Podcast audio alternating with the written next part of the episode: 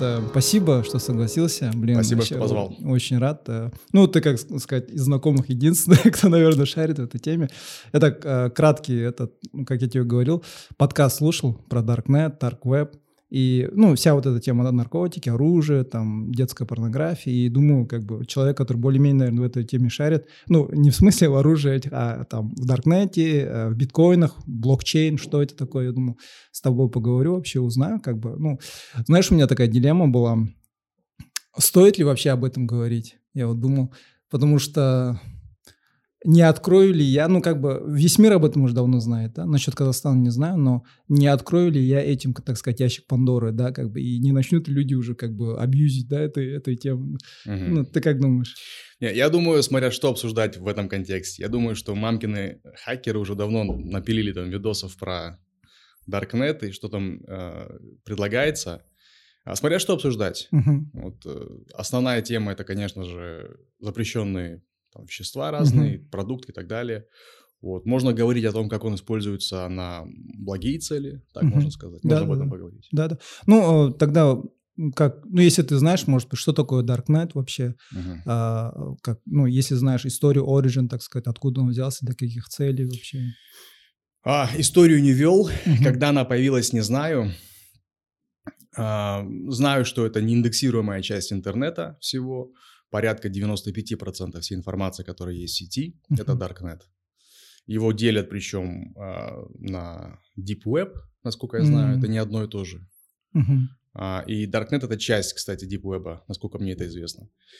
А, то, что говорят вокруг про Darknet, там наркотики, порнография, продажа органов там или ворованных великов, это uh-huh. процента 3 use case mm-hmm. okay. всего Darknet. А чаще всего туда приходят за более важным продуктом, это конфиденциальность. Okay. Журналисты его используют очень часто для обмена секретными сообщениями, компании его используют, чтобы хранить там данные, элементарно, mm-hmm. например. Вот. Ну и, кстати говоря, про конфиденциальность, э, я думаю, что это миф, а, что Darknet вот зашел, да, угу. там, и тебя не отслеживают и, так далее.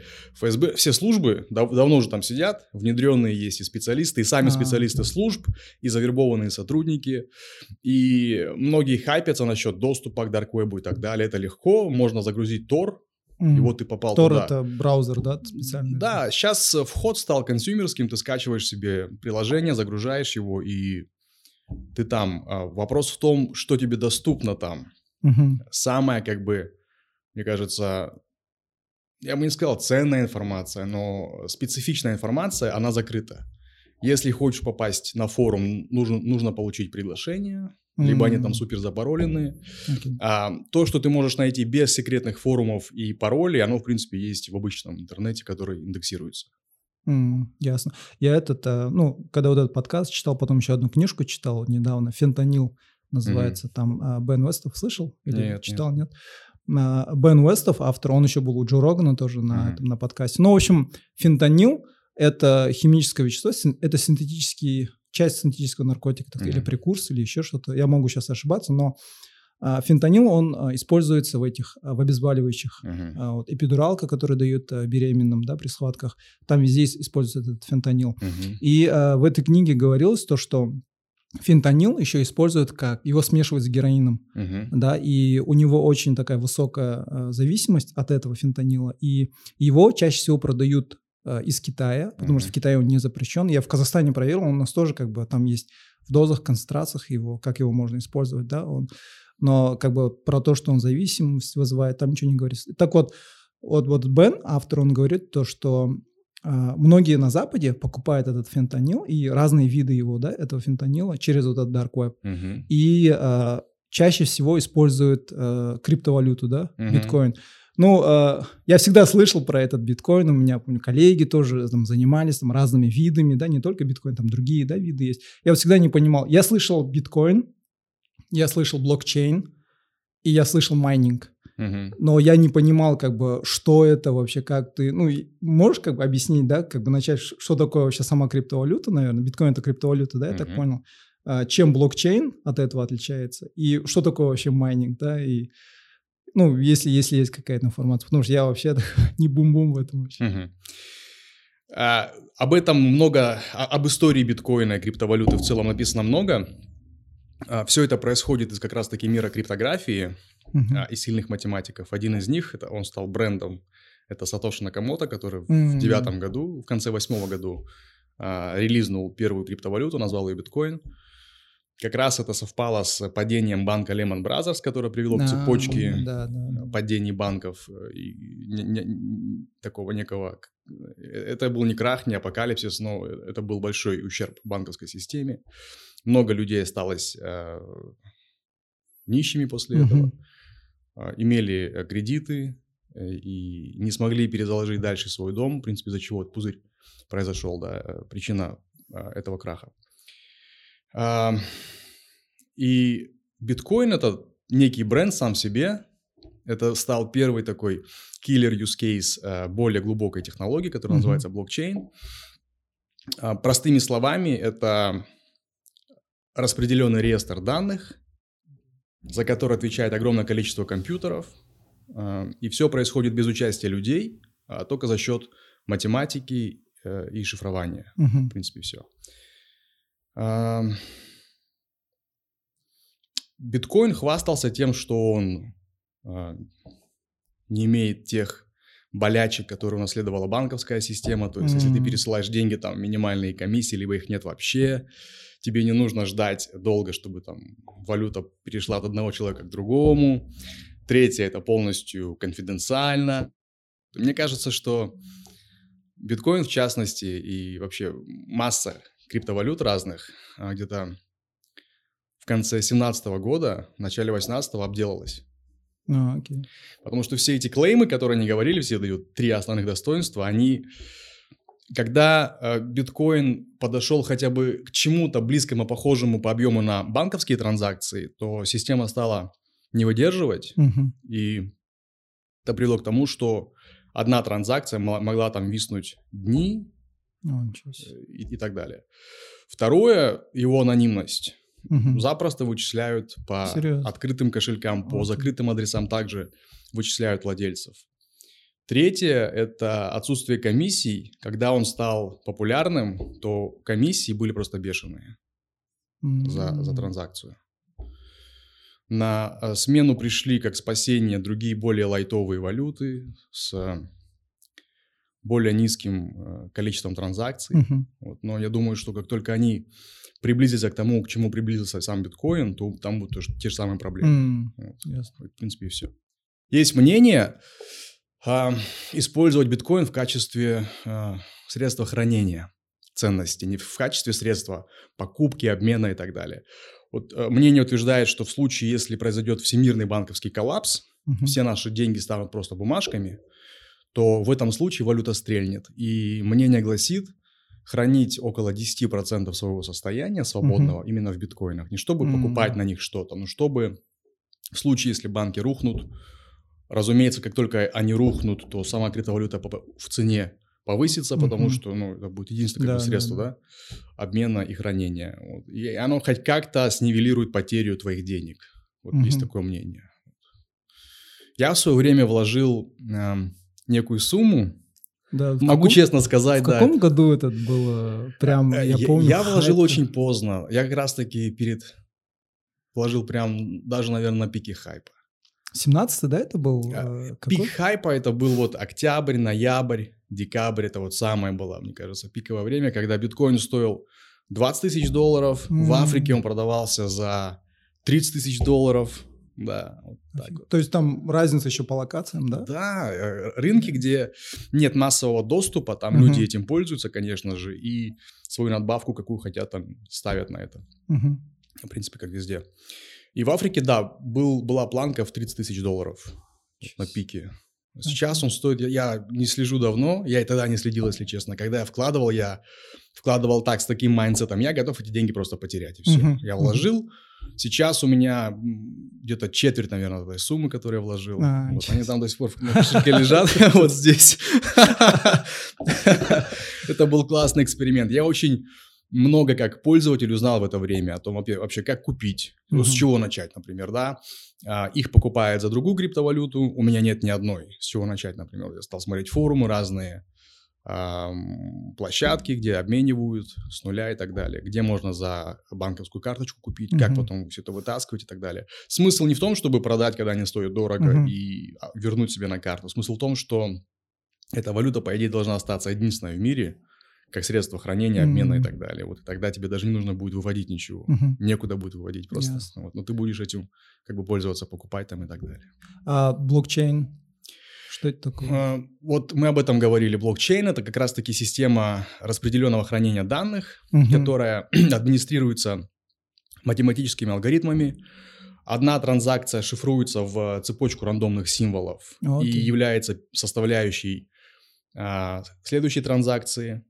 А, и для того, чтобы каждая транзакция была одобрена, необходимо проверить историю всех предыдущих транзакций. Для этого нужно огромное количество вычислительной техники – а, раньше вычислительные мощности обеспечивались, когда протоколы были легкими еще. Они использовались, обеспечивались видеокартами простыми, простыми mm-hmm. какими-то платами, которые используются в повседневных домашних да, компьютерах. Потом, когда сеть стала тяжелой, на смену пришли специальные ASICs, ASIC, насколько я знаю, это специальный э, гаджет, который ничего не делает, кроме того, что дает тебе вычислительные мощности большие. Он больше ничего, в принципе, он для этого создан. Mm. Вот. И появились целые майнинг-фабрики, от слова майнинг добывать. Да, за, да, каждое, да. за каждую расшифрованную э, задачу угу. тебе дают, за каждую задачу, которую ты, получается, обеспечил своей техникой, тебе дают какую-то валюту То из протокола. Майнинг это вот когда они проверяют, да, этот, этот реестр. Да? Когда они добывают валюту угу. за счет проверки реестра. А, окей. Вот. Понятно. И, кстати, здесь четвертый столб, на котором держалась вся эта штука с криптовалютой, что это независимая, что на нее нельзя повлиять. Я сейчас две вещи тебе, Арман, скажу на, на этот счет.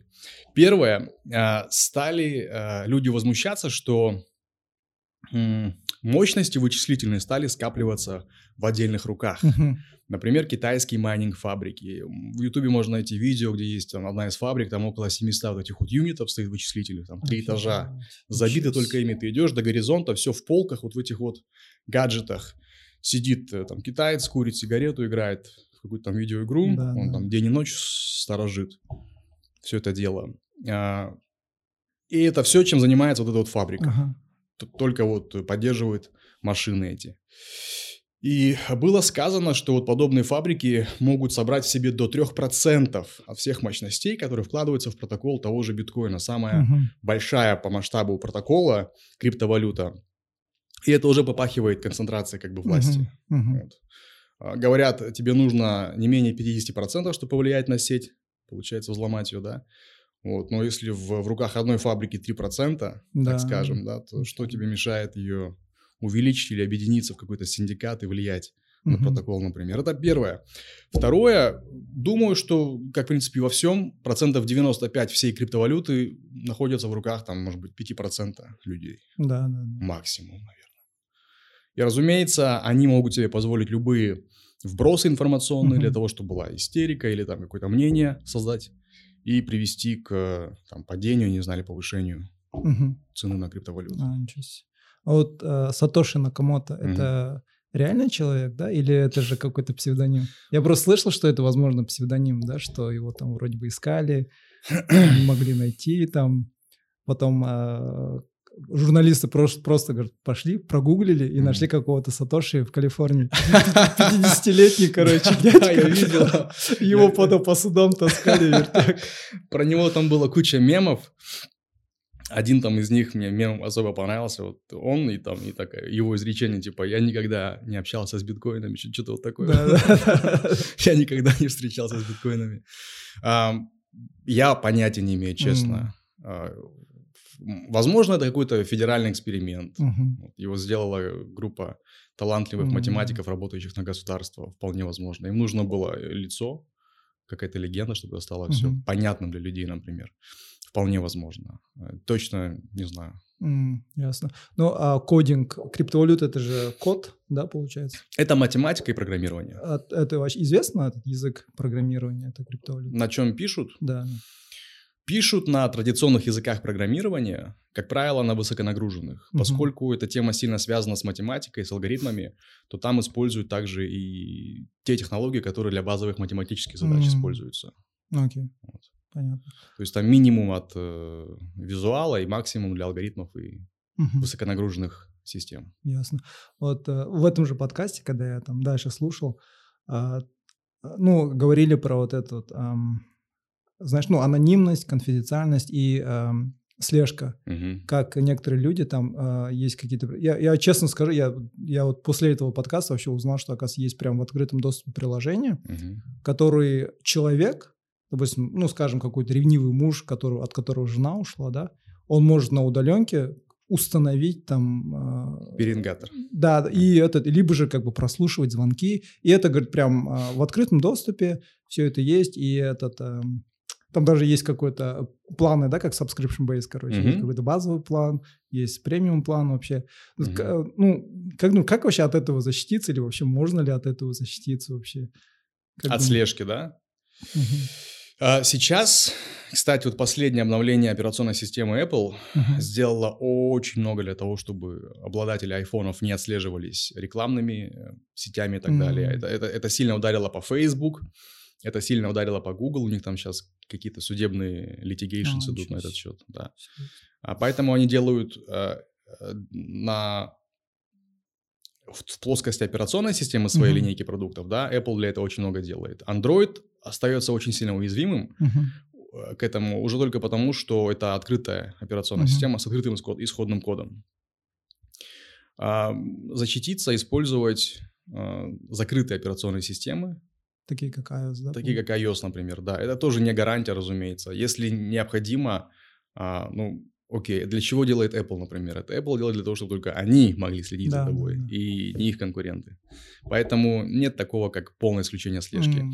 Кто-то высказался однажды, что лучшая защита э, устройства – это когда устройство отключено от сети, отключено mm-hmm. от питания и mm-hmm. находится за сейфом в комнате все, лучшее устройство. Вообще ушел. Да, как только ты прикасаешься к интернету, нет такого понятия, как полное исключение. Есть вот некая такая вот э, митигация, наверное, это покупать э, продукты с закрытым исходным кодом. Вот э, на одном из подкастов Джо Рогана у него недавно был с Эдвардом Сноуденом эпизод, и там Эдвард Сноуден говорил этот, а почему вот эти все постоянные обновления делаются в этой программе? Это как именно для этой цели, для безопасности. И он тогда говорил, uh, iOS, как и ты сказал, что он очень безопасный в этом плане, но так как это одна операционная система, которая распространяется на все линейки uh, продуктов Apple, то если ты, получается, взломаешь как бы для одного устройства, да, то у тебя, получается, есть доступ как бы и на все другие да, устройства. А с Android он хотя и уязвим, но из-за того, что у него как бы разные, разные Да, да, ты, получается, на каждый этот отдельно должен писать. И, и он тогда говорил то, что постоянно обновляйтесь, да. Но э, с этим обновлением тоже какая-то проблема, да, есть. Я помню, говорили то, что вот эти компании, Apple, Samsung, вот эти все, они э, что-то встраивают в каждую операционку, и из-за этого у тебя батарейка начинает с каждым разом быстрее садиться, что ли. Uh-huh. Искусственная э, этот, э, obsolescence, этот, устарение как бы, да, искусственное? Да, очень интересный термин ты, Роман, сейчас говоришь. А, artificial obsolescence Да, что-то такое, Искусственное да. старение продукта, да. Да, да. Очень интересная тема в экономике, кстати. Я, я вообще был удивлен такой нифига. Я, я заметил то, что вот у меня вот есть шестой iPhone, старый, он в один момент после этого обновления просто вообще крякнул. И, и это не только кажется они, потому что я помню, вот у меня программки, да, ну, где я монтирую, да, все эти свои видео, Adobe, uh-huh. и у них было одно обновление, и когда вот это обновление было у меня, оно нереально тормозило. Все mm-hmm. вообще, и моя супруга, она когда фотографии пыталась э, этот, отредактировать видео, очень долго. И потом в один момент что-то он, он у меня на автомате стоит обновление. Что-то он обновился, и нереально шустрым стал. Угу. Я уже думал, блин, может у меня компьютер уже старый, как бы. Я уже думал, может у меня как бы операционка Mac, да, OS, может он как-то специально тормозит, но и вот эти сами, оказывается, тоже этим грешат. вот эти компании, которые на этом, на базе подписки предлагают те, mm-hmm. эти э, программки. Я прям был очень-очень удивлен этим вообще. И, э, ну, дальше, да, вот, э, знаешь, в этом же подкасте они когда говорили про э, порнографию, про детскую особенно порнографию, я прям вспомнил этот э, недавно, недели три назад, что ли, в новостях появилась эта статья. Э, одна американка, она нашла фотографию своего ребенка, угу. там буквально несколько месяцев, кажется, там 12 или там сколько. А, у этих на сайте, где сидят вот эти а, педофилы всякие. Uh-huh. И этого ребенка они, говорят, прям накрасили, там, ну, тут искусственно, да, получается, через uh-huh. Photoshop, и там снизу такие ужасные комменты, типа, о, там, какая поза, там, еще что-то. Я, ну, я, конечно, был шокирован. И в этом подкасте они говорили то, что вот э, детская порнография, вообще, да, вот педофилия, э, она больше именно не в даркнете, uh-huh. а именно в открытом доступе. Uh-huh. И то, что у них есть а, свои специальные сайты. Потому что, говорит, в даркнете, как ты уже говорил, там тоже это все мониторится, да. И а, так как он и так составляет маленькую долю всего интернета, и если там вот эти все педофилы начнут это искать э, какой-то определенный сайт или информацию, то трафик там подскочит нереально, uh-huh. и это привлечет внимание. Uh-huh. И из-за этого им как бы проще в открытом доступе, да, все это. Uh-huh. И э, и они говорят, у них есть прям целое сообщество, где они там э, говорят, там есть вот топ-5 фотографий, э, сайтов, где можете найти там фотографии детей, там, да, еще что-то. Я после этого взял вообще вот эти, у меня в Инстаграм там все фотографии моих детей я просто удалил, нафиг надо еще этот. А, и, и после, после этой статьи особенно прям для меня капец это было тяжко. И еще они говорили про этот, э, именно в Даркнете у них есть краудфандинг. Да, mm-hmm. вот это то, что э, если, говорит, там э, какой-то чувак, там он какое-то детское насилие там выкладывает, если, mm-hmm. типа, это вам нравится и вы хотите, да, типа, как что-то вроде донатов, да, как бы собирает, я, типа, говорит, вы мне деньги давайте, я продолжу, типа, все это выкладывать. Э, я слышал о подобных вещах. Э, помимо краудфандинга, там есть такие услуги. Вообще там у них есть целые фриланс-биржи, но работа там очень специфичная. Uh-huh. Начиная от таких банальных задач, как э, взлом сайта, или там верификация на той же криптовалютной бирже, верификация аккаунта, до таких вещей, как э, там порядка за 140 тысяч долларов, там, там в биткоинах цена указывается, а, вот берут человека и делают с ним в стриме все, что ты там захочешь, oh, ты оплачиваешь это и делаешь заказ. Да.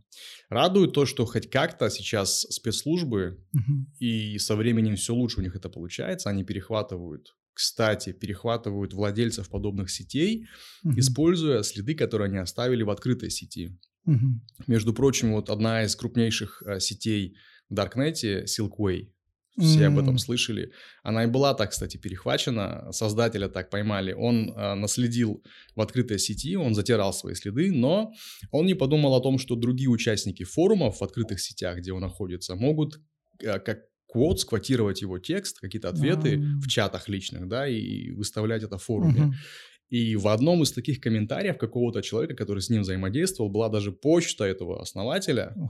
а, и они вычислили, что его пребывание в сети, они за ним стали следить, установили его личность, стали за ним следить и вычислили то, что его пребывание в интернете совпадает с пребыванием администратора Silkway в интернете. Mm. Схватили его публично в какой-то библиотеке.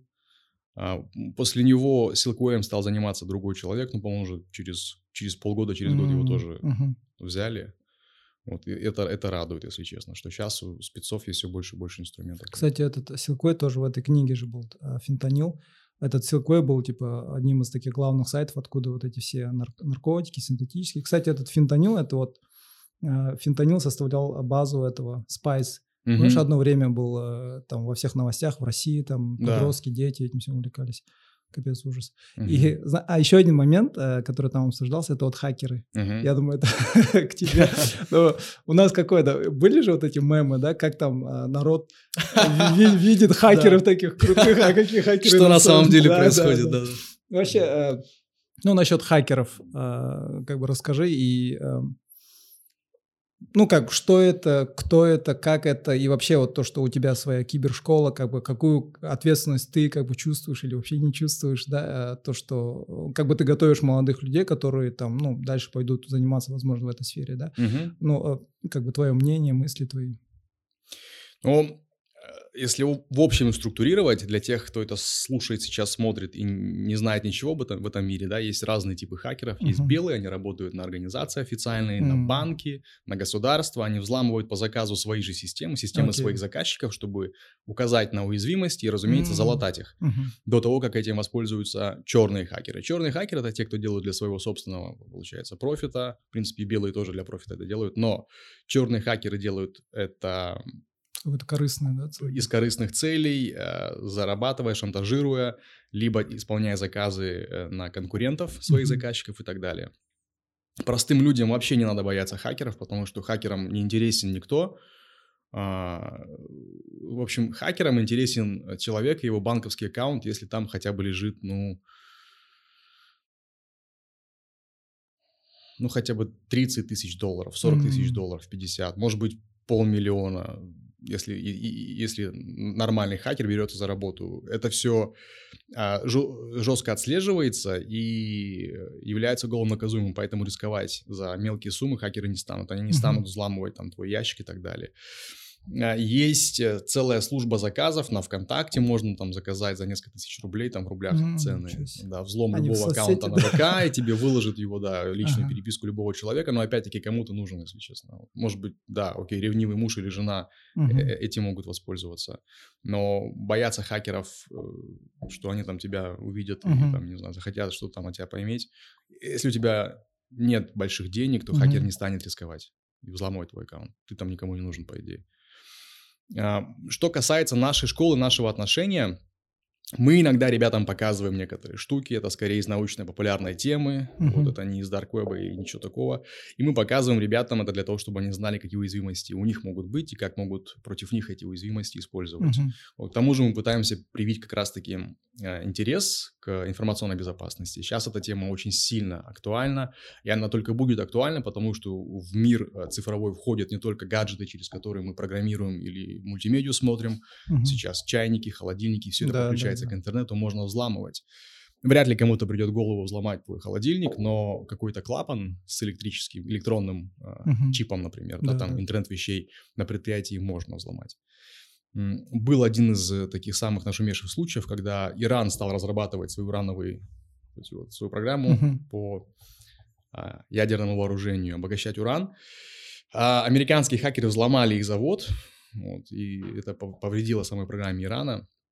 Но прецедент был создан. Mm-hmm. То есть промышленный взлом сейчас, он mm-hmm. очень актуален, и государство начинает к этому присматриваться и вкладывает в это большие деньги сейчас. Вот э, насчет промышленного взлома, твое мнение, ну, помнишь, в 2016 году Трамп, выборы Трампа, там все грешили на российских хакеров. Да, да. Ну, ты как сам думаешь вообще, твое мнение? Ну, э, я понятия не имею, кто там за этим стоял. Угу. Знаю, что у Трампа хватит денег, чтобы заказать достаточно угу. вбросов политических и запудрить людям мозги. Я не говорю, что он плохой или он хороший, я вообще никого не поддерживаю. Mm. Если говорить про политику, я как-то в стороне от этого стою. А, но ему, уверен, хватает всего этого. Вот. Э,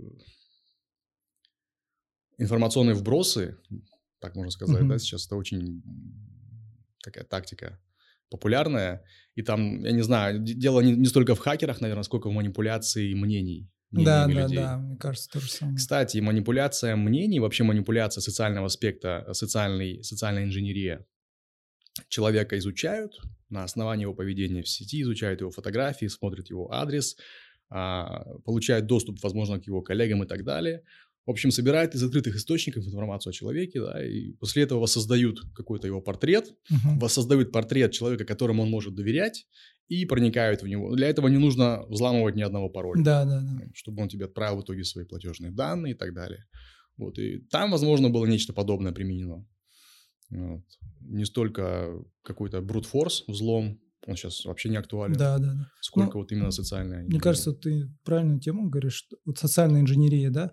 Сейчас даже никого не надо взламывать. Сейчас народ в этих в интернете, в социальных сетях такой, как сказать, легко манипулируемый. Угу ты, ну, как бы, даже не надо какое-то ну, что-то масштабное, да, как что-то вроде выборов или еще что-то. Вот, ну, допустим, вот э, статья была про Абая, uh-huh. загадка Абая, существовал ли такой человек на самом деле. Uh-huh. И автор этой статьи, как бы, приводила, ну, как бы, она исследовала эту тему и, как бы, просто как мнение, да, как option, то, что, возможно, э, Абай это был такой э, социальная конструкция, да, конструкт.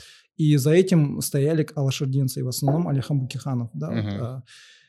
Но и люди, которые выкладывали вот эти вот ее статью, исследования, там снизу такой этот пошел, прям, знаешь, а, там, да как ты там смеешь, тудым-сюдым. Сейчас э, очень легко манипулировать этим. Вот на Netflix э, недавно вышел один фильм, польский фильм, называется, э, как же, хейтер, что-то вроде mm-hmm. этого. И там парень, у которого какие-то свои личные проблемы есть у него. Вот он, а, у него, кажется, он остался без родителей, и он рос на деньги э, богатых друзей его родителей. И он всегда был влюблен в эту девочку, которая из этой семьи но э, у него какая-то вот эта мания была. И он начинает потихоньку проникать э, в их среду, и на фейсбуках устраивает разные ивенты, там, и в конце так получилось то, что он чуть ли там не гражданскую войну устроил. Угу. Все ради своей выгоды, просто чтобы обратить на себя внимание этой девушки, этой семьи и показать, что он чего-то достоин, да. И мне кажется, в интернете таких людей сейчас э, дофига и больше, да, когда многие сейчас считают, что они э, чего-то достойны. И если у них там аккаунты, там их посты, там лайки не набирает, там или просмотров не набирает, они думают, что какая-то там конспирация за ними стоит или еще что-то.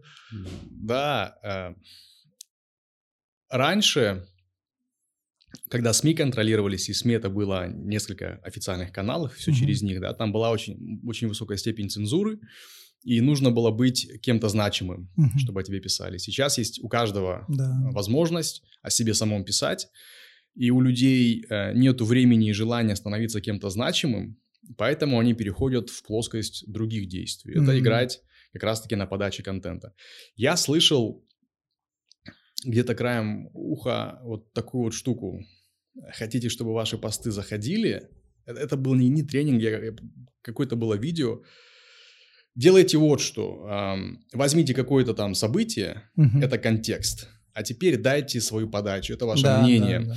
И вот этот банальный подход усвоили многие, и это расплодило огромное количество людей, которые ни в чем не разбираются, ничего угу. не умеют, но на все имеют свое мнение. Вот, их назвали блогерами. Есть хорошие блогеры, есть блогеры-ремесленники, я их называю. Они потратили десятилетия на освоение какого-то действительно интересного, полезного ремесла, и они об этом говорят. Либо они говорят о чем-то другом с подачей своего, используя свой опыт uh-huh. существующий, да, вот а, известные предприниматели, а, делая свой бизнес, они многое узнали о том, как мир работает, uh-huh. и они реально имеют право свою точку мнения uh-huh. высказывать, они знают, как это все происходит. Инвесторы то же самое. Инвестор, он должен знать, как работает мир, иначе это плохой инвестор, о котором мы никогда не узнаем. Но есть люди, у которых нет ремесла, им не хватает терпения ничто глубоко освоить, и им приходится брать любую новость, о которой они понятия не имеют, и нести ее в массы со своей подачей. Теперь в подаче у них есть правило играть на эмоциях человеческих. Либо заведомо скажи что-то ложное, это вызовет у людей с обостренным чувством справедливости, возмущения, и это хорошо для тебя, потому что тебя начнут репостить, угу. тебя начнут хейтить, это тоже вернет, это, трафик, это да. поднимает твой рейтинг, да, это поднимает к сожалению, алгоритмы так работают в социальных сетях. Скажи заведомо ложное, скажи заведомо то, с чем многие не согласятся, а, абсурдное. Вот. Никто не задумывается о ценности контента угу. этого, все хотят просто больше внимания. И очень легко, на самом деле, людей настропалить, разделиться на, на разные лагеря. Людей очень легко зацепить, если да, честно. Да. Я не понимаю, почему люди так э, легкомысленно к своей энергии и времени относятся. Что угу. иногда видишь комментарии, бывают такие посты, где сам не пост интересен, а что в комментариях Комментарий, написано. Да. да, и ты заходишь и видишь вот такие вот газеты, да. реально, да, и думаешь, кто-то сидел, да, это все писал, да. отправлял, и ему дали ответ, и он еще раз такую же газету отправляет, да, и ты думаешь, что люди со своим временем делают, действительно, их так легко зацепить. Да. Это вот говоря, опять-таки, про социальную инженерию, люди просто поняли, что их легко зацепить чем-то угу. заведомо ложным, о, о чем все знают. Да. Кстати, есть, э, говоря про заведомо ложный, есть такая штука интересная, называется феномен Эльфелевой башни. Не, не слышал об этом, нет. нет?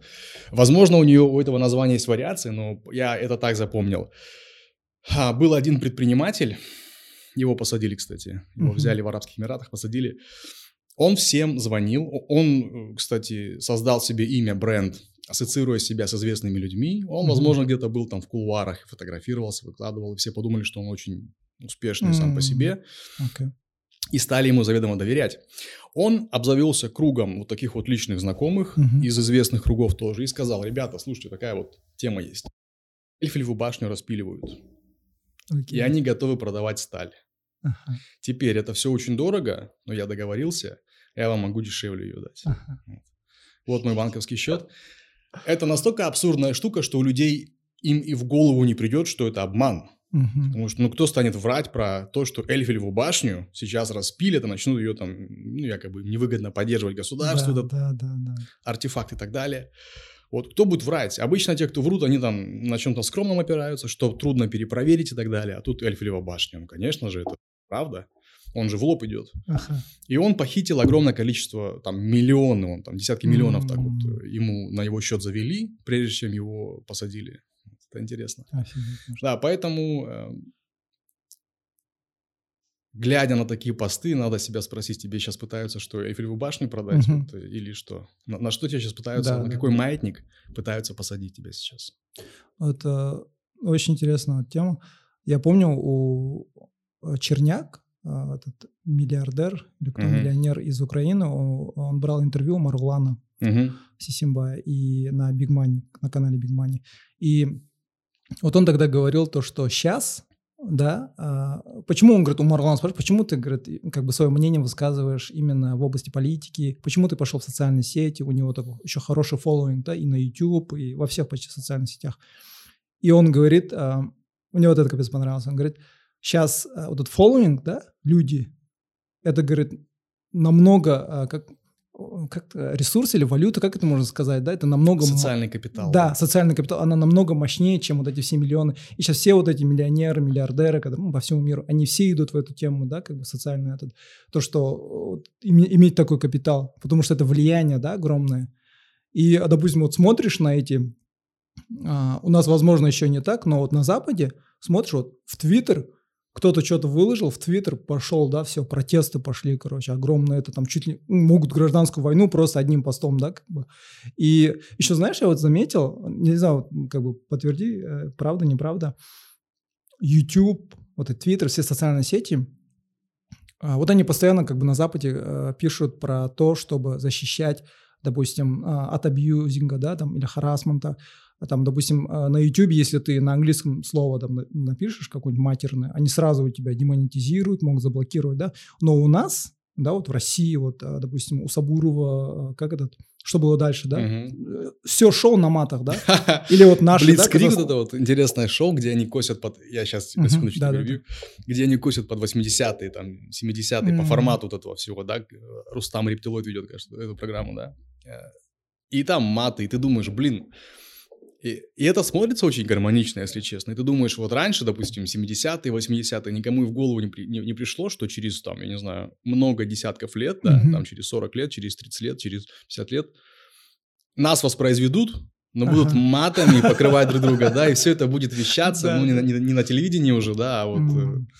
в сети. Э, очень интересно. Не вот, знаешь, я вот ну, как бы наблюдаю, я не знаю, я вот задумался, вот то есть, получается, вот эти большие да, платформы, они больше зато, заточены как бы на цензуру именно на своем, на английском языке, да, получается, а на нашем, на казахском или на русском языке он, этот алгоритм, походу, не действует, да, потому что там, там такие маты стоят. Вот. Это интересно, Арман. А, две вещи здесь есть. Они не так сильно развивают наш рынок, потому mm-hmm. что мы мало платежеспособны. Так к нам относятся. Mm-hmm. У нас, и я думаю, ты на своей шкуре это заметил, что у нас э, реклама в каналах не так хорошо оплачивается, да. как, например, если бы у тебя была аудитория с Америки, например, потому что в Америке там платежеспособность повыше, да, да, у нас да, поменьше да. и так далее. Если в тематику углубляться, если уже об этом сейчас говорить, да, то если у тебя канал развлекательный, супер развлекательный, пустой, бесполезный, там вообще очень низко. Сейчас мы, кстати, об этом поговорим, это очень классная тема. А что касается алгоритмов, mm-hmm. это очень интересная штука. Если мы зайдем на ресурс TensorFlow, это ресурс компании Google, uh-huh. открытая библиотека с э, наборами данных для обучения своих моделей э, э, алгоритмов искусственного интеллекта, machine okay. learning и так далее, uh-huh. элементы интеллекта искусственного.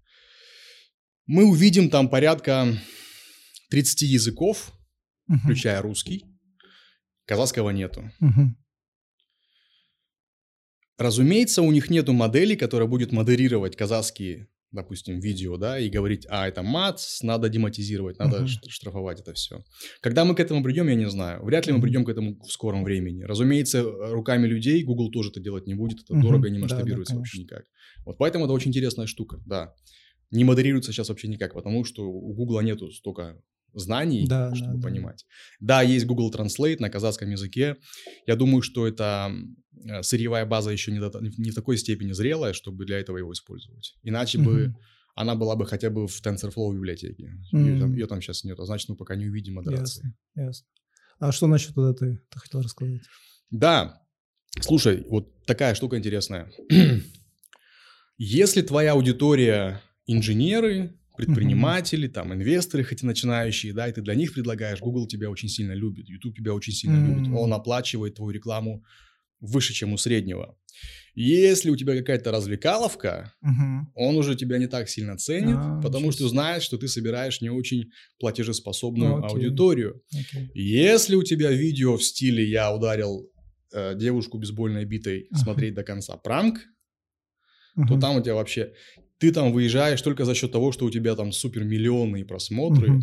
И это не то же самое, что собрать миллион у того же Джо Рогана, хотя у него ага. тоже много популизма часто бывает, если да, честно. Тем не менее. И мне кажется, технология мировая этим все рассказ- сказала. Вот ты mm деградант, вот твой ценник. Вот ты занимаешься там развитием, вот твой ценник, например. Но это же, это то, что там, Google, да, или YouTube предлагает.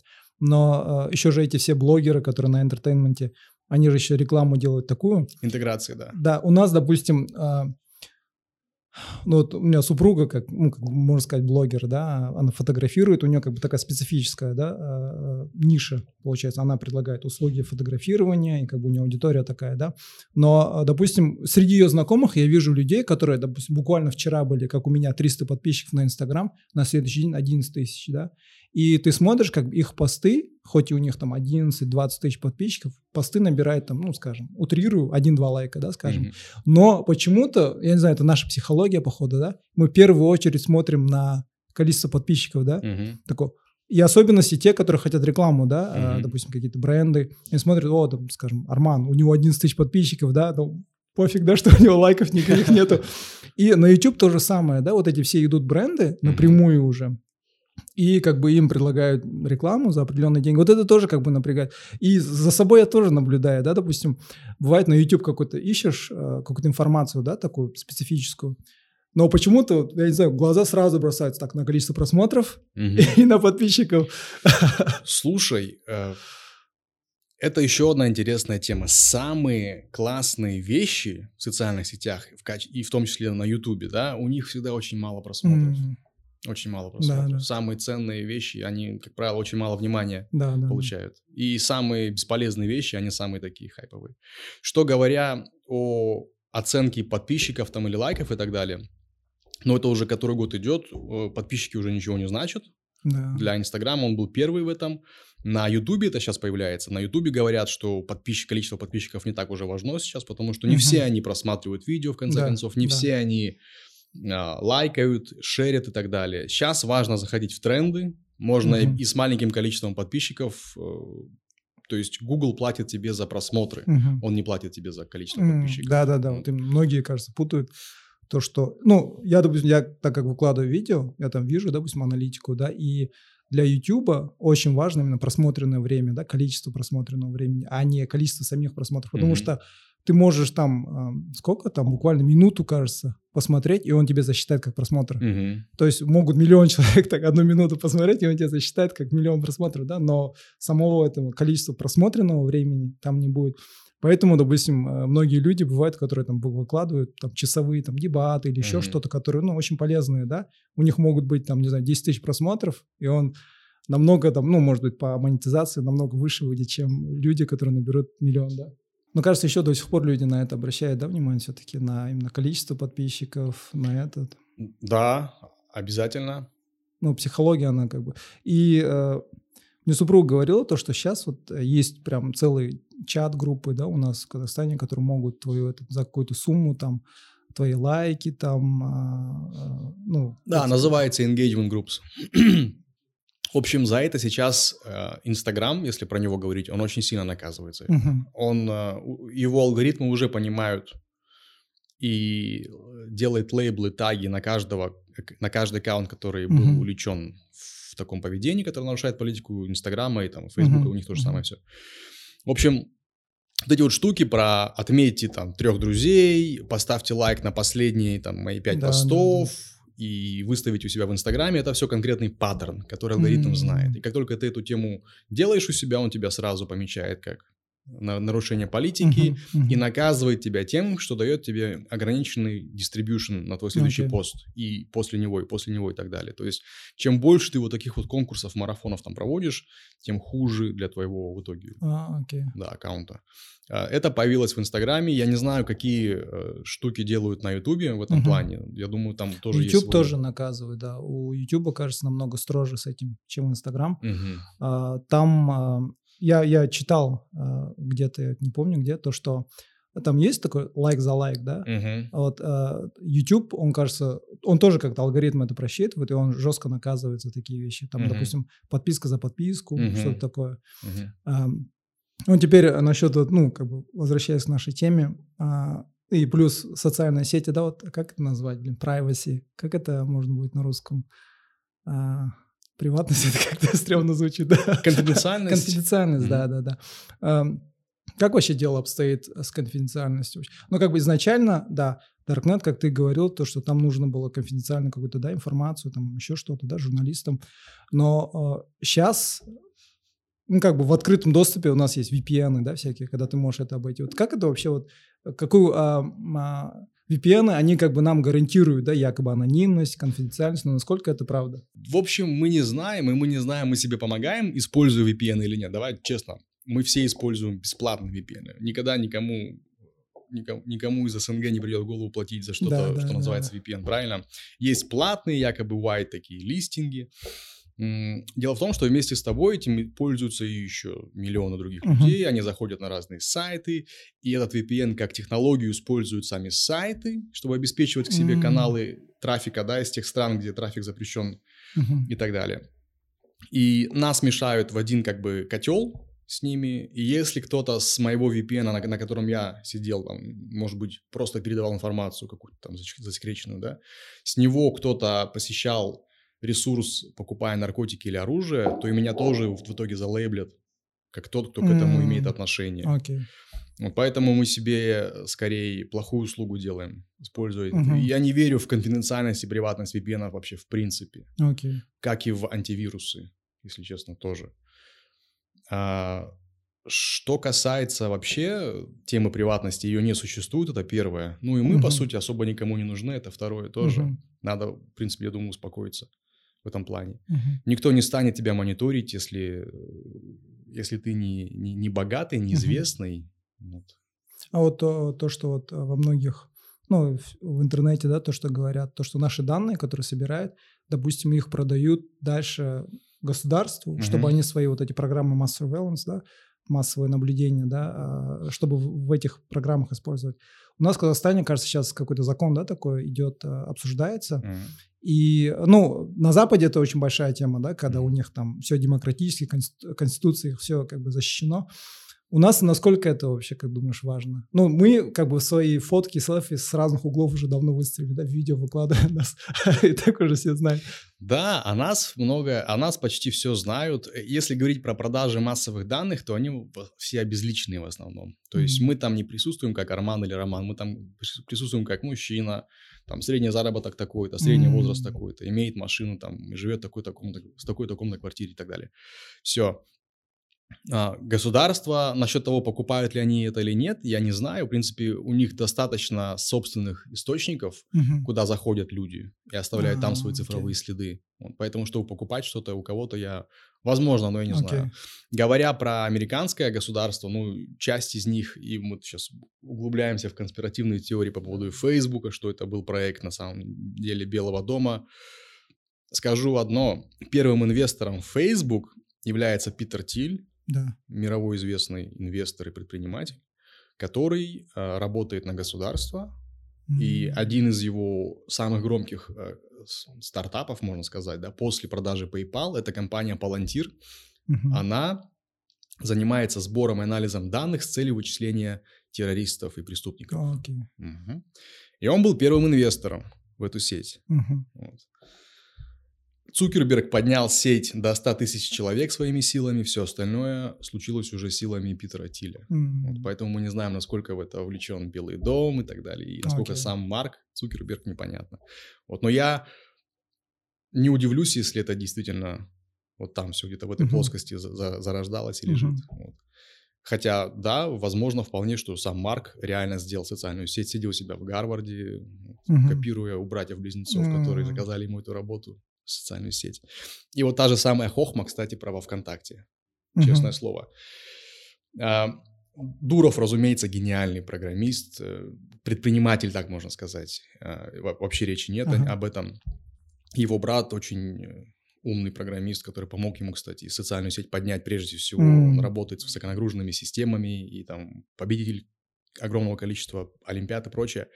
Но читая книгу его, «Код Дурова» называется, я прочитал ее, по-моему, в 10-12 году, там есть несколько ляпов, и это, в принципе, книга, одобренная самим Дуровым, потому uh-huh. что писалась вместе с ним. Там, uh-huh. Журналист писал вместе с Дуровым. Там есть такая штука, что когда на ВКонтакте стали появляться оппозиционные группы, Кремль сказал, закрой ВКонтакте, а закройте группы. Дуров сказал, нет, я не закрою, у нас uh-huh. есть интернет, свобода слова и так далее. И тогда он увидел на пороге своего дома спецназ. Угу. Они постучались, он им не открыл, и они ушли. Окей. Да, да. Э, типа, а, не откроете? Ну ладно, мы тогда мы тогда мы пошли. Да. Это непонятно, если честно. Вот поэтому есть такая версия, что поскольку у Белого дома появился Facebook, угу. то Кремль захотел. Кстати, они же похожи, да? Я помню в начале, когда ВКонтакте только появился, столько... Я помню, я, лично у меня была вот такая мысль, блин, ВКонтакте намного для меня лучше, потому что он смотрится красивее и чище, чем Facebook. Facebook для меня был как э, мусорная свалка. Посмотри на Facebook 2007 года, 2006 года. Угу. Я, я помню. Контакт это копия Facebook 6 года. А, окей. Да. Потому что я в Facebook уже позже зарегистрировался, уже ближе к девятым, десятым годам. Mm-hmm. И я помню то, что Facebook для меня был как-то слишком много там всего было. Mm-hmm. А ВКонтакте мне, для меня показался таким чистым, минималистичным. Он мне даже там цвета же похожие, да? Там да, только да. темнее. Вот, да, и Facebook э, считается одним из проектов Белого дома, одним из самых ярких кейсов, где государство решает свои проблемы за счет краудсорсинга. Mm. То есть мы не будем люди искать на вас информацию, вы, люди, сами давайте нам информацию. Это очень успешный кейс для государства, не одного американского, а для многих государств. Кстати, мы с тобой говорили про Darknet. Благодаря краудсорсингу, э, это был кейс в Америке, они нашли э, сайт по продаже, там были наркотики, оружие и так далее, вышли на владельцев, посадили mm-hmm. их в тюрьму. Теперь им нужно сажать в тюрьму тех, кто пользуется этим сайтом. Значит, что они делают? IP у них нету посетителей. Они удаляют с этого сайта, поскольку у них теперь есть админ права у, у ФБР, там у кого. Они удаляют все фотографии uh-huh. и говорят, ребята, мы облажались, у нас вот сбой wow. на сервере. Не могли бы вы, пожалуйста... А yeah. это интернет-магазин, получается, да, uh-huh. и у нас вот позиции, товары, и нет фотографий ни на одном из них. Wow. Мы вас просим, пожалуйста, найдите в интернете в картинке uh-huh. вот по этим позициям, загрузите, пожалуйста. А, разумеется, они загружают с метаданными Часть да, метаданных да. это IP-адрес. Вот так вот они всех и нашли. Кстати, метаданные, наверное, многие не знают. Что туда входит вообще метаданные? На примере фотографии. Пример фотографии. А, дата фотографии, место, где было снято, и дальше уже от глубины метаданных. Например, если ты загружаешь фотографию в социальную сеть, она сразу присваивает метаданные, такие как, например, человек, мужчина, mm-hmm. дерево, птица, небо и так далее. Это, кстати, mm-hmm. тоже используется в ранжировании фотографий. То есть, если это интересно, если они видят мужчину и женщину вместе на фотографии, они большой плюс этой фотографии ставят. Если они видят еще и природу дикую, там, uh-huh. голубое небо, там, птичка и дерево, они еще больше плюсов. Если они видят комнату, uh-huh. мало освещения, закрытая, они минусуют тебя. Uh-huh. Вот. Это интересно очень, кстати. Я этот, э, я впервые столкнулся с этим. Ну, не то чтобы столкнулся, но осознал для себя, когда смотрел «Черное зеркало». Угу. Там был эпизод про пчел. Угу. Помнишь, там э, чувак через Твиттер, он запускал хэштеги и убивал, допустим, народ выбирал, кого убивать, угу. э, там, как ненавистных личностей, он этих пчел натравлял, а потом в конце он убил всех тех, кто участвовал в этом вопросе. И там, когда вот эти полицейские искали, они нашли фотографию, они узнали, кто это, но не могли найти, где он. Угу. И они нашли его фотографию, и они тогда сказали то, что вот в этой фотографии находится информация, его локация. Я такой, вау, ничего себе. Я тогда для себя осознал, насколько у нас столько много информации хранится вообще в наших фотографиях, видео, в наших девайсах вообще. А, я недавно загружал э, веб-страницу своего, своего Инстаграма, и она не успела прогрузиться. Вместо фотографий там были прям метаданные. Мужчина, борода там и так далее, и так далее. Да, вот в этих вот окошках. Офигеть. Было интересно очень. Вау, да. круто. И так, кстати, используют э, Facebook и Instagram, как я уже сказал, чтобы понимать, дать ход этой фотографии угу. или нет. Они понимают, и у них есть свои вкусы, как да, дикая да. природа, союз мужчины и женщины. Это то, что любят социальные угу. сети. Да, ничего себе. Потом а, еще одна из больших, вот, ну, как бы касаясь темы а, конфиденциальности, вот хакерства. Сейчас вот очень много таких стало, да, а, когда, допустим, на Инстаграм страничка или Телеграм приходит какая-то инфа, ну, как ты говоришь, вау, сори, мы там забыли ваши данные, и там какая-то ссылка. И многие блогеры так э, теряли свои странички вообще, mm-hmm. там, э, потом их продавали им обратно же там за, за кучу денег вообще. Mm-hmm. И меня, знаешь, удивляло вообще. Я никогда, как бы, если я вижу какую-то непонятную тему, кто-то мне написал, какую-то ссылку прислал, да, я как бы, я всегда к этим ссылкам как-то отношусь так, ну, ё-моё, стрёмно, да. Но а почему, как думаешь, люди клюют на это? Хотя бы, э, когда думаешь, люди, особенности, у которых большой фолловинг, да, вот эти блогеры, они-то должны вроде бы знать, они вроде бы не на все эти смс отвечают, да, как бы директы. Почему именно они идут и клюют на это? Ну, скажем так, самые популярные, начнем с этого, самые популярные люди, они не самые умные. Это не, синоним. Да, э, не нужно быть умным, чтобы стать популярным. Э, это ответ, я думаю. Беспечность, беспечность прежде всего. Как мы уже говорили, что главная уязвимость это не та, которую можно брутфорсом взломать, это та, которая построена на, на социальной инженерии, на беспечности людей. Да, да, да. Не, прикольно. Я вообще этот, ну, тоже супругу, блин. Непонятно эти приходят сразу. Удаляем нафиг надо. Да, ну, э, что еще я хотел? У меня, в принципе, вроде бы все. Э, ну, касаясь именно э, Даркнета, в принципе, все, что хотел э, обсудить, узнал. А, насчет вот этого вот я вспомнил. Вот мы говорили про блогеров, да, про тот же сериал «Черное зеркало». Ответственность, который, э, как бы так, начну с этого. Я вот у Канна Бисике вышел, вышла документалка, где он говорил про каперов. Mm-hmm. Каперы — это э, блогеры, которые рекламируют вот эти все э, как это, ставки, да, онлайн mm-hmm. вот эти. Mm-hmm. И там как раз-таки вот тоже тема поднималась, да, у нас очень много блогеров наших казахстанских, которые рекламируют вот эти онлайн-ставки, там еще что-то, от которых потом многие люди погорели, да, вообще. Вот как думаешь вообще вот эта ответственность, да, вот тот же вот э, «Черное зеркало» в этом эпизоде, да, вот этот человек, он хотел наказать этих людей, э, всех, которые участвовали в этом опросе, он хотел наказать, да, за то, что их действия в социальных сетях, они должны понимать, что действия в социальных сетях имеют последствия, mm-hmm. да. А многие-то думают, что я там откомментил, кому-то настроение испортил, все, да, я тут сижу за экраном, за черным зеркалом. И...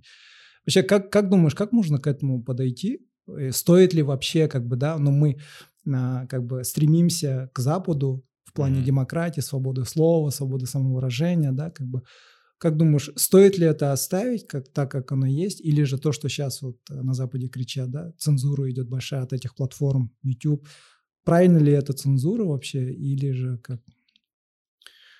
Цензура нужна однозначно, только потому, что есть контингент людей, это дети, uh-huh. они еще не, не, не до той стадии зрелости дошли и самосознания, чтобы выбирать для себя, uh-huh. с чем они согласны, с чем нет. Они априори согласны со всем, uh-huh. что они видят, в принципе. Как и люди, если им показывать в течение долгого времени одно и то же и говорить да, одно да, и то же, да, они да. согласятся в итоге с этим. Поэтому цензура нужна, uh-huh. однозначно. Эм, вопрос в том, где она конкретно нужна, uh-huh. например. Вот, для чего действительно нужна. Э, базовый подход, э, на мой взгляд, она нужна там, а, где необходимо защитить человека от э, какого-то зла, mm-hmm. от того, чтобы он себе или ему кто-то вред, допустим, mm-hmm. причинил. Если вообще всю религию, э, допустим, да, свести к одному правилу, это помогай mm-hmm. и не делай зла. Mm-hmm. И, так вот. И если цензура поддерживает это правило, то она нужна однозначно. Mm-hmm. Проблема в том, что многие используют ее в своей выгоде и делают больше зла с этой цензурой. Mm-hmm. Я вот недавно посмотрел документалку а, Social Dilemma на Netflix. И там а, многие вот бывшие инженера, которые работали на Facebook, там а, чувак, который придумал лайки, да, вот у них у всех спрашивают, и не все однозначно говорят то, что они своим детям, пока им там, я не знаю, 16 или 18 не исполнится, не разрешают брать в руки смартфон и mm-hmm. вообще пользоваться социальными сетями. Mm-hmm. А у нас вот, э, ну, во дворе смотришь, шестилетние там дети уже на ТикТоке, да, там какие-то видео выкладывают. И, ну, родители это как-то аргументируют, да, они не хотят, чтобы их дети чувствовали себя каким-то, ну, как это назвать, блин, ущемленными, что ли, да, потому что сейчас уже люди, а, как уже дети, не люди, а дети, они как бы в друзья набирает именно э, сравнивать девайсы, да, если mm-hmm. у тебя есть iPad, то ты можешь быть моим другом, если mm-hmm. у тебя там Samsung планшет, то ты мне не друг, да, что-то в этом роде. Ты вообще, сам как считаешь, это правильный подход, то, что они там делают, то, что там, ну, до 16 или там до скольки не давать им смартфоны, как бы не запрещать пользоваться социальными сетями?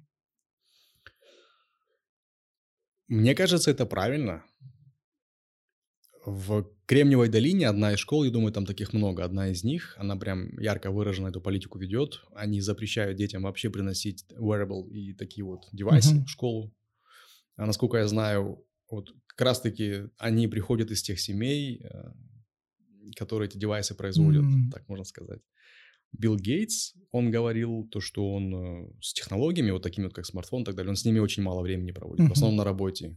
В остальном он любит аналоговую технику, ага. и если он что-то читает, то это, как правило, бумага, книги там и так далее. Это портал, через который на нас э, в своей выгоде пытаются влияние оказать. Угу. Поэтому умные, осознанные люди его закрывают. Угу. Вот. А если они его открывают, только чтобы влезть и что-то свое туда добавить да, да. и вылезти обратно. И как созидатели, как предприниматели, как креаторы это используют, да, да. но не как потребители. Вот. Знаешь, в этой документалке они тоже, то, что они говорили, они вообще, говорят, мы не ожидали, что социальные сети приведут именно к таким результатам, да, uh-huh. то, что сейчас, вот особенно подростки, да, которые, э, дети, которые восприимчивые, да, очень, даже не только взрослые даже, да, когда они сравнивают, допустим, я, допустим, посмотрю на твое там накачанное тело, там, такой, блин, я не такой накачанный. Почему все, все такие накачанные, да? Почему? И, э, ну, допустим, как бы все уже давно знают, да, что в Инстаграм у многих там travel-блогеров, вообще там блогеров жизнь, она как бы показная, да? И да. у людей особенно у детей, вот в Америке там говорят, у них вот начинается вот это вот безумие, когда они идут, там начинают делать пластическую операцию, там уши не нравятся, нос не нравится. У нас там сейчас очень популярно стало, ну, как бы, ты знаешь, да, у нас азиаты, особенно у казахов, у нас вот эти веки, они чуть-чуть, ну, больше. Угу. Сейчас мне супруга рассказывала, в Алмате очень популярна вот эта вот операция, где убирают и делают глаза, как у европейцев. Угу.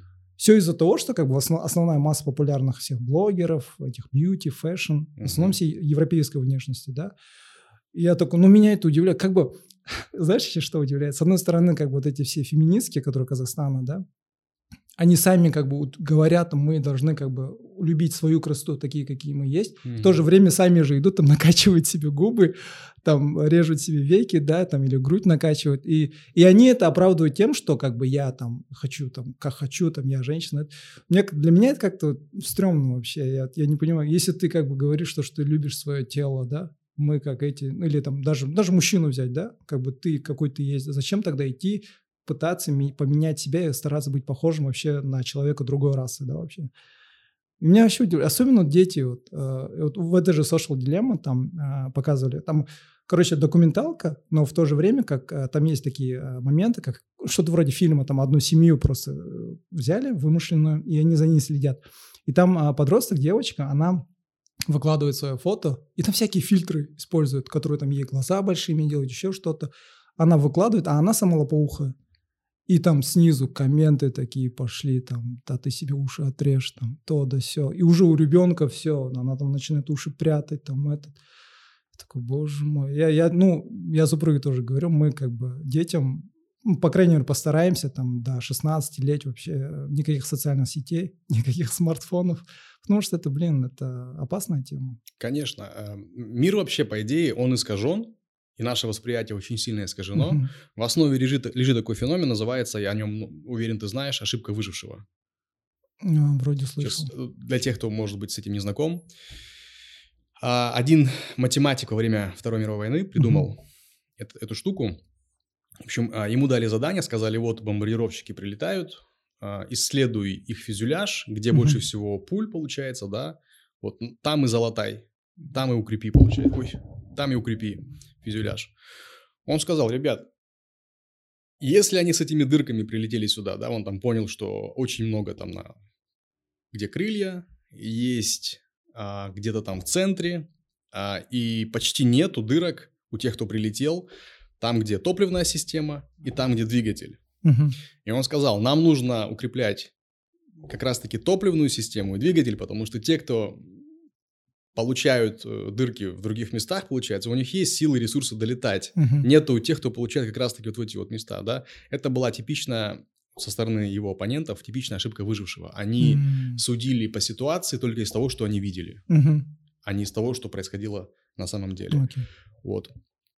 И мы, э, посмотреть, если на жизнь человека, разумеется, он выложит в соцсеть самые успешные, удачные моменты своей жизни, он закроет все остальное. И у нас сложится впечатление, что у него жизнь – это успех сплошной, и все так пытаются делать, и мы думаем, что жизнь всех людей вокруг нас, она супер успешная, да, да, моя жизнь, там, у меня там фейлы, факапы, да, там, да, мусор да, и так далее. Вот. А надо опять-таки иметь осознанность, чтобы вот с этой э, философией все оценивать, uh-huh. мне кажется. И взрослые на этом подскальзываются, не говоря уже о детях. Дети-то точно не могут сказать, да, о, это потому, что я вот вижу только хорошее, например. Поэтому мне кажется, что у всех там успех, например, есть, у всех там uh-huh. что-то хорошее происходит, а у меня вот не так, например.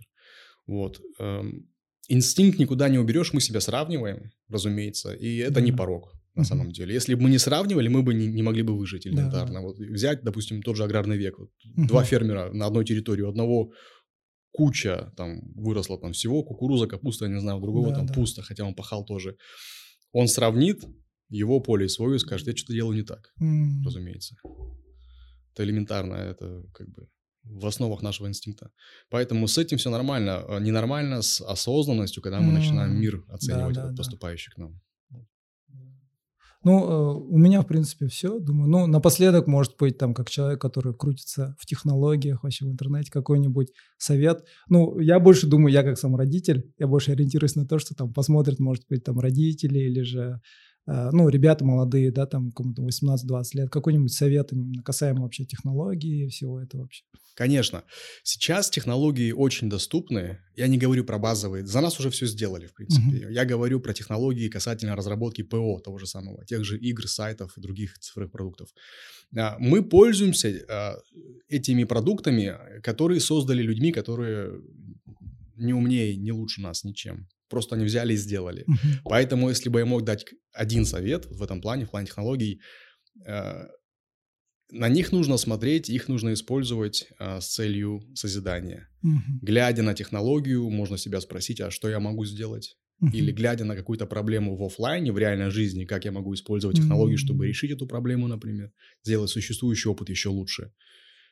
А, то есть э, заходить со стороны созидателя. Да, да, да. Все, ну, спасибо большое, огромное. Спасибо, что позвал. Да, я как бы, ну, после того подкаста я такой думаю, а, окей, интересно, интересно, но а, ты для меня как бы открыл еще вторую сторону, да, а, всего этого момента. Все, спасибо большое, спасибо, спасибо что согласился. Тебе, Все, давай, удачи. Давай. Отлично.